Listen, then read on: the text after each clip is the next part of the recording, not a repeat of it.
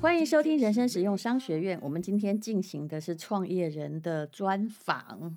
那我们今天的这一位呢，各位相信你专门做坚果，你当然也可以做成菜市场的小店，那你也可以做成一个大的工厂。他是不小心本来想做小店，却做成了一个工厂，而好在营业额每年有多 15%， 做坚果一年也有几千万的生意。他就是坚果乐园的创办人张宣齐。宣齐你好。淡如姐好，各位听众大家好。你算是这个英雄不怕出身低，对不对？是农村小孩，然后就是对对，其实他的奋斗过程就是可以给很多家里孩子很多每一毛钱都要靠自己的人一个参考。对，我们从小就有这样的体认，因为我们家有6个小孩，实际上是有8个，2个妹妹送给人家。你是闺女处，我好像这是我爸爸时代的故事才会有人送养。我60年制还有送养这件事，你知道吗？因为我是5年级，我一直觉得到我这时代已经没这故事。你讲的故事大概就是30年代的故事。淡如姐，你相信吗？我国中的时候，问到就是大头家厝。就是那个我知道地震的时候一帮下来，虽然只有1-2楼，但是帮下来真的没得救。上面是盖那个茅草屋的。对，好，那所以呢，你以前求学过程，你是给自己的志愿是什么？要创业，要赚钱，要改善家境。因为我们小时候有家里有发生变故，到我国中以后，我就已经有一个那个体认，我知道我们家那时候连米都要人家接济的，所以我从小就知道我要改善我的生活，我一定不能够当就是那种上班族，我一定要创业，这样才有机会，我才有机会翻身。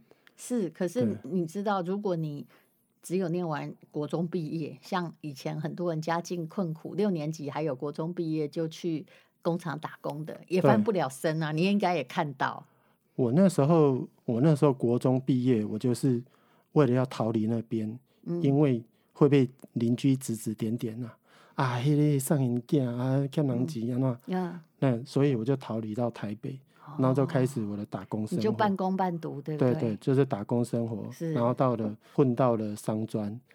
那时候我心里一直想，我一定要创业就对了。对，就是艰苦囡仔啦，但是你一边工作还要一边读也还是对的，因为其实当你什么背景都没有的时候，你只有靠2样东西翻身，一个是知识，一个是技术，有的还靠你的勤劳。但是我们后来就发现，如果你只有勤劳跟刻苦，没有知识跟技术，一切都是再见。对，这个我们深深的体认。还有千万不要随便的说你要创业因为确实是花了不少钱买经验。好，那我们来讲你的这个创业历程，其实还蛮坎坷的，非常好笑。就是你一刚开始进入一个烧腊快餐店，好，本来想要去当烧腊师傅。对，我那时候是我要退伍前，我就想说哇，已经快退伍，那我要想要去做，就是要开一间烧腊快餐店，因为我对烹饪有兴趣嘛。是。然后去那边3个月，我就觉得哇，这个工作不适合我，因为我有扁平足，我又站不久，我每天早上9点多回到家里9点多，哇，那2只脚已经已经不是我的。所以你其实蛮惨的，你是以前连体育都不好的那种人。因为扁平足能怎样？然后后来就去事务机器的业务，对不对？可是当业务呢？其实当业务我是行的。那时候我在想说，如果要把我这个当成一个事业我会卖机器没有用。其实你是业务好的那种人。对，可是我去他们那边10个月，我卖了100多台。对，可是我会发现说，这个东西你叫我把它拆我会拆，可是你叫我把它煮回去，我不会煮。所以你是技术不行，不是业务不行。对对，但是这个东西他们就是做那个 service 的对，而且他是赚那个耗材，他不是算那台机器。然后10个月我就觉得不行，其实就像那个，比如说什么影印机啦，或者是家里用墨水夹，要卖机器容易，因为机器比较便宜，但是它是两段式的定价，贵的都在耗材上面，对对，变动成本高嘛，对对对、嗯，所以不要做下去也是对的，不能只卖机器，后来全部都是维修跟服务。之后我就想说啊，我这样子唱退伍、哦嗯、那一直换工作会让人家觉得啊，你这个人没定性，对对啊，不是要翻身吗？翻身就要先取得第一步的就受肯定嘛、哦、对。但是我后来就是刚好我一个客户他们在做 OA 家具的、嗯、然后我就在那边我一待就待了10年哦，对。但是我觉得我后来发现就是说我想要有比较好的收入，业务他就是看你的成绩，那你的业绩越好，你的奖金就会越多。所以你基本上是一个，就是你的底是做业绩的啦。可是你头那办公家具，我也知道那个叫君要臣死，臣不得不死，就是当时的已经都转移到大陆或越南，因为这个办公家具它基本上如果很多就进口的家具变得很低价的话，对，因为那时候民国80几年的时候。刚开始的时候，那时候还不错，人家说那个卖一张椅子赚2张椅子，后来他发现他那个椅就是变卖一张椅子赚50块，对、哦，因为进口家具低价的都来了、啊，人家也是用木头啊，嗯，所以那个后来我就发现哇，这个好像又没有前途了。是，对，哎，你这样不会很沮丧吗？就是一直都想要翻身，要有钱，结果呢搞了10几年，对不对？可能快30岁了就发现说，哎呀，我的家具业又被平台转移掉了，也待不久、嗯、其实我的个性就是那种有很多客人跟我讲说、哦、你这是打不死的蟑螂、嗯、我就是不会放弃的人，然后在我眼里就是失败了就眼泪擦一擦再继续往前冲，因为我知道我如果没有往前冲，我没有办法改善我自己的家庭，我自己的现有的困境。而且你后来是除了原生家庭，你自己也有家庭、欸、对，也有孩子、欸、而且所有的责任都在你身上，对不对？对啊，嗯。可是好，后来这个悲剧一直到我现在算算已经过了30岁了嘛，然后你才开始真的第一次创业。其实我相信很多人想创业，但是卡在输不起，就是也没本金。对啊，赔了也不知道该怎么办，所以大家都很犹豫啦。对，但你第一次。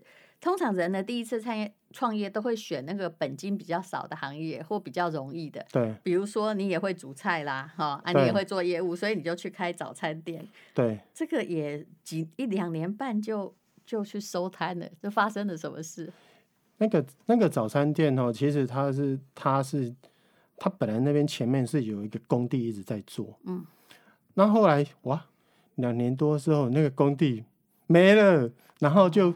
哦，我就想说，因为我都是你的早餐是卖给工地的工人，还有我们那边上去会有那个工业区啊，一个小的工业区、嗯、对。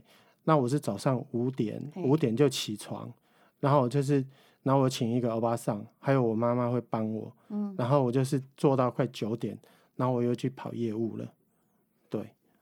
我感觉你这是吼店开了唔对所在啦。啊，因为那时候是因为那个时候是不用房租啊，那个我们家自己的楼下啊，哦、所以我的刚刚，哎，那个风险可能会小一点。其实有时候这个考虑，你后来做生意就知道不对，对不对？对，你宁可花比较多钱去做一个比较有把握的店。对对 对，除非你东西好到你在你家停车场开业哈，对，后来会变成苹果电脑家。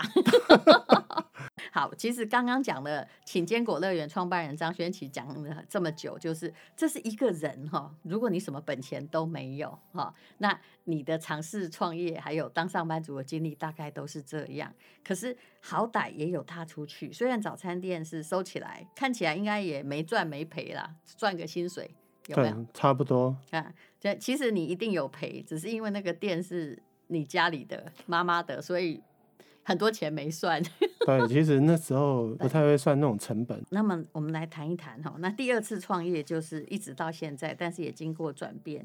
你开始做有机，其实也跟你太太是护理师，有专业知识有关系。对、嗯、对，我们你太太很漂亮哎、哦，谢谢。人生很大的成就就是娶到好某。是，谢谢谢谢。我那后来我们就毅然决然决定，就是我想说，哎。现在这种就是大家对于食安的那个都很有的，很有想法很有概念，我们想说那我就去找一个店面，然后开了一间卖就是天然然后那个有机的食品店。我们那时候想的很简单哦，我点开了、啊、后来生鲜的东西其实它是赚不了钱的，可是你又必须要每天进那什么有机菜啊鲜奶、啊、那个你要付成本吗、啊、比如说像豆腐、啊、那都是买断的啊，鲜奶啊买断的啊，有机蔬菜那都买断的、哦、对啊。其实你知道你现在如果去看那个我们的中欧学院有各种报表，他说有一种生意最难做叫做做生鲜食品，100家店有99家店是赔钱，获利的那一家呢大概能够损1-2瓶也不错，但多半都是因为好运后面有巨大的资金在支持。对啊对啊，那个就是像我们譬如说我生鲜的我可能有30-40种、嗯、那你要全部近期、嗯、那可能你只被挑了20种、嗯啊、10种怎么办？存货呀，自己吃、嗯、因为它生鲜它几天它都坏掉了。但是那个存货、哦、你虽然赚了自己吃的，可是你已经把你的获益都吃掉了。对，所以我们几乎就等于没赚了，给他赚就自己吃，这样是要怎样？对，所以我们那边就撑了2年多。可是你太太本来是护理师，对不对？对，因为这样她为了陪你创业，她也辞职了。我跟我太太认识的时候是经历了 SARS， 嗯 ，SARS 的时候、嗯、啊，那时候我就有一个那种体认、哦，因为我太太那时候去照顾疑似 SARS 的病患，嗯，隔天她就发烧了。哎呦，结果呢？隔天发烧，我去陪了他1个礼拜。那时候大家只要听到这个人发烧，你就想，而且那时候我开早餐店，嗯，就附近好像有一个不知道哪一家的老板娘，嗯、就跟他说：“好、哦，那个那新妇是那个护士。”我知道。隔天，但是你知道吗？大家都不来了，对不对？对，就只剩下我跟那个欧巴桑，还有我妈妈。你看护理师跟像这次遇到疫情，你也很有感，对不对？对啊。医生那么的伟大，可是竟然可能不管他家里怎样，有没有？就有一个人常在医院出入，然后反而大家给他的家人歧视眼光，你觉得这样对吗？对啊，我就觉得你需要人家的去照顾你的时候，你都不会说什么。对，可是你这样子歧视人家。嗯，所以那时候、嗯，所以你才想要让老婆看能不能，也给她找一个稳定的工作，你也不要再那么辛苦。那个轮班也很辛苦，嗯、对他们那个轮班真的是，我讲难听点就是拿命在换钱的。是，我认识很多护理师，我真的觉得啊、哦，我很喜欢护理师。如果是公司的话，因为基本上他们都比较任劳任怨，对，都很耐操，对。因为怎样都比在那儿，有没有照顾那种情绪很坏，然后又可能会有传染病的弄到自己身上的这种工作风险低啦。 对， 对， 对， 对。好，那么那我们终于谈到了2010，也就是10年前哈、哦。对。做坚果乐园的事情，其实也是因为自己家里的问题。嗯，对。其实这中间有一段哦，我没有讲到。就是我们那个早餐店没有开的时候，其实我跟我老婆做了几年的流动摊贩，嗯，就是四处那种，就是哪里有可以摆啊，嗯，什么园游会啊，嗯，那时候有些学校也可以去啊，嗯，公家机关啊，嗯，我们就是这样子。你们卖什么？但老实说，淡如姐，我什么都卖。真的什么都卖。其实你的例子很不错，就是大家听到现在很乱、嗯、对不对？就是你是代表一个想要创业但不知道自己专长在哪里，核心竞争力在哪里，也没有资本的人所会遇到的问题，后来就变成叫苟且存活，可以养活孩子就好了。对，我们就是为了生活要活下去、嗯、所以只要觉得可以赚钱的我们都卖。是很多创业夫妻都是这样的，你也、啊、没办法了，对不对？对对对。那后来坚果乐园其实会让一年说做几千万生意啊，我说真的啦，实在以这个一般消费者听起来很多，但是对企业量体而言是还算蛮小，但是就算就是一个稳扎稳打，每年在成长15%，也算是一个可靠品牌，对不对？好，坚果乐园东西是真的很好吃，而且他们能够烤出来的坚果，也就是自己家里那个很过敏的孩子敢吃，他才做，所以在挑选上比较严苛。好，经过那几年的摆摊生涯之后，为什么会有这个品牌？而且现在你有自己的工厂。那时候其实我们那时候在卖的时候，我后来发现说，哎，这个坚果的产品啊，它卖的特别好，特别好。所以那时候我就觉得，哎，但是我们那时候在就是那些 logo logo 的时候，对对对，所有的产品中就是它卖最好。然后我们后来发现说，哎，奇怪，理论上我们这样讲，它的回购率会很高。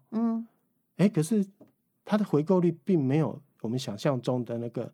直到有一天我发现，就是说，我们的老顾客跟我们讲说，他打电话去给那个我帮他卖的那个品牌，他都会告诉他说你在哪里的店可以买到，但是那些都是我们去帮他去宣传的。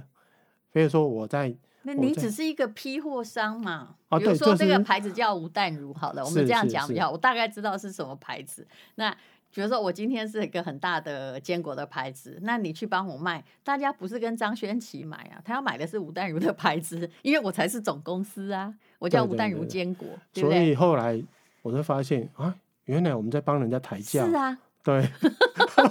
你怎么连做那个零售，你就是在帮人家抬价，一定的嘛。没有，其实那时候没有想那么多了，建立不了你自己的课程啊，尤其你是流动在跑动的，给人家电话也没用，因为他很容易在别的地方会买到。对啊，所以我们后来发现，哇，原来我们当了那么多年教夫。后来还想说，诶，那我们应该就是有人告诉我们说，你应该用自己的品牌。是。然后后来就先请人家代工，对，然后代工的时候呢，后来发现一个问题，代工它要一次要一定的量，是，然后可是代工的那个工厂，他们常常会给你偷工减料，因为你没办法验收。比如说有时候比如说它固定的比例是多少，它就便宜给你放多一点。我知道，假设你说顶级的坚果，对，它可能给你混进2级、3级的，对，它只要量维持着差不多一定就好了。因为我们不可能每一罐打开验收啊，我知道，对对对，也不可能每一包啊，对。所以后来我就跟我老婆说，我就不相信我们没有它不行，我们就来研发那个怎么烘焙坚果，对，然后我们就这样子的，就真的去借钱去买了一台烤箱。你说的应该不是家庭烤箱，对不对？就是工业用的。因为刚开始用那种，后来想说，那烤有什么困难？就用一般的家庭烤箱，对不对？那烤很好吃啊。可是如果你要大量生产的话，你不能用那种。然后我用了那个，我买了那台。而且所有的烤的数据都要非常确定。对，所以我那时候我就买了一台。有8盘的烤箱，那一盘大概就4公斤，8盘就32公斤，总共烧坏了多少？应该有上千公斤了。好，后来到底是来，我们就直接讲。其实中间有很惨的啦，也就是那时候你太太还怀着老二，对不对？对。好，然后就是花了一天如果要出去卖还怎样，就是都只能请自己人帮忙。然后花了几千块，结果营业额可能才是500块。就我记得我记得那一天，我太太已经好像7、8个月了，然后她就跟我去一间科技公司啊，这是新的。那时候我就找我外甥女去，然后我要付给我外甥女500块。是。然后那一天我记得那边那间公司他们要收那个摆摊的费用，不知道是800还是多少。然后我们那一天。好像卖了300块还多少、然后我猜500还猜蛮多的不知道是300还500我已经忘记了，但是那一天出来的时候，那一天是寒流，外面飘着那种蒙蒙的那种细雨这样子。我跟我太太真的是对着看着天，然后我们两个这样对眼看，真是我们想说，我心里在想说，哇，我们何时才能够出头天？可是你太太都没有怪过你嘛？她本来在医院也有稳定的工作，人家护理师很好的话，人家可以嫁给医生呢。对对，真的没错啊！我太太，我那时候，你那时候怎么会想要想要嫁给我？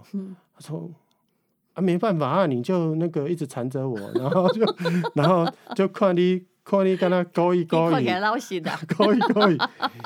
其实那时候我岳父是反对的，因为那时候我其实没有很固定的工作，对啊，我工作不稳定，然后我又是当业务，是，那当就是父母他当然会想说女儿要嫁给一个稳定的那个、啊好，对，已经比较成功了。而且你自己想想看，人生最重要的是复利的作用。如果一年可以成长 15%、哦、那又做了10年的话，其实公司规模已经比以前扩大了非常多。那你后来哦，就是现在不是只有一台机器，现在是有一个工厂，对不对？对，你已经脱离的那种就是用人力的烘焙店、哦、的方式了。是，那么而且我说真的、哦、坚果乐园是当时我吃到的时候，我就觉得说，哎，你什么都没有吗？就是没有人工的色素，对不对？也不是油炸的哦，哦，那也没有人工的香料，也没有加盐。那我有时候跟他说，你要不要加点糖？他也没有。但是他可以把原味烘焙的这么好吃，你的关键点在哪里？是你们独特的低温烘焙技术吗？其实食材最重要，产地那些你这要去挑到对的，其实跟我们吃那个海鲜一样的意思。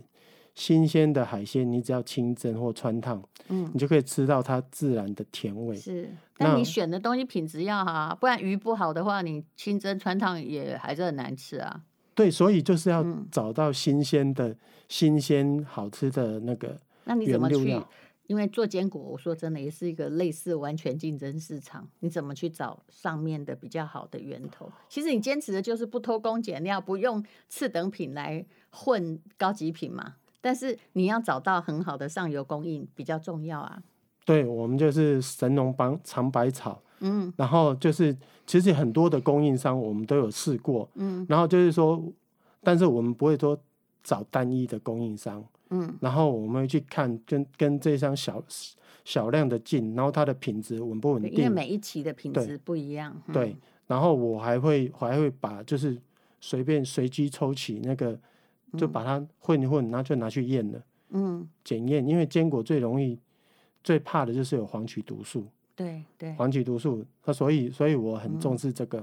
那我们就是常常就是不定期就会把它拿来去验，然后后来发现说，哎，哪一个国家的产品，哪一个国家的原料比较好，那我们就固定那个。你可以举例吗？比如说像那个像腰果啊，我就是用缅甸的啊，我不是用越南的，因为缅甸哈，它是一个比较贫穷的国家，讲难听，他们连那个农药都买不起，他怎么可能会去那个？